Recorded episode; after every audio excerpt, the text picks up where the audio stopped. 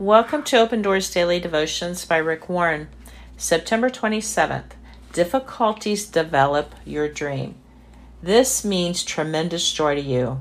I know even though you are temporarily harassed by all kinds of trials and temptation, this is no accident.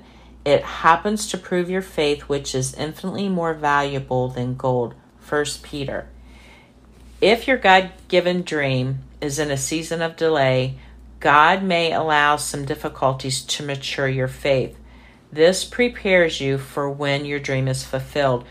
You'll face two types of difficulties circumstances and critics. This is a natural part of the broken world that we live in. God uses these things to grow us closer to Him when facing adversity and opposition. When Moses led the people out of Israel out of Egypt into the desert toward the promised land, he had one problem after another. First, there was no water. Then, there was no food. Then, there were a bunch of complainers.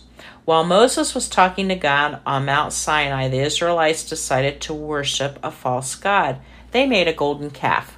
Moses was doing what God wanted him to do, but he still had problems. These problems shaped the people and got them ready for their dream. Joseph had a dream of becoming a ruler, yet he was sold into sa- slavery and thrown into prison on a false charge where he languished and was forgotten. God does this because he's building your faith.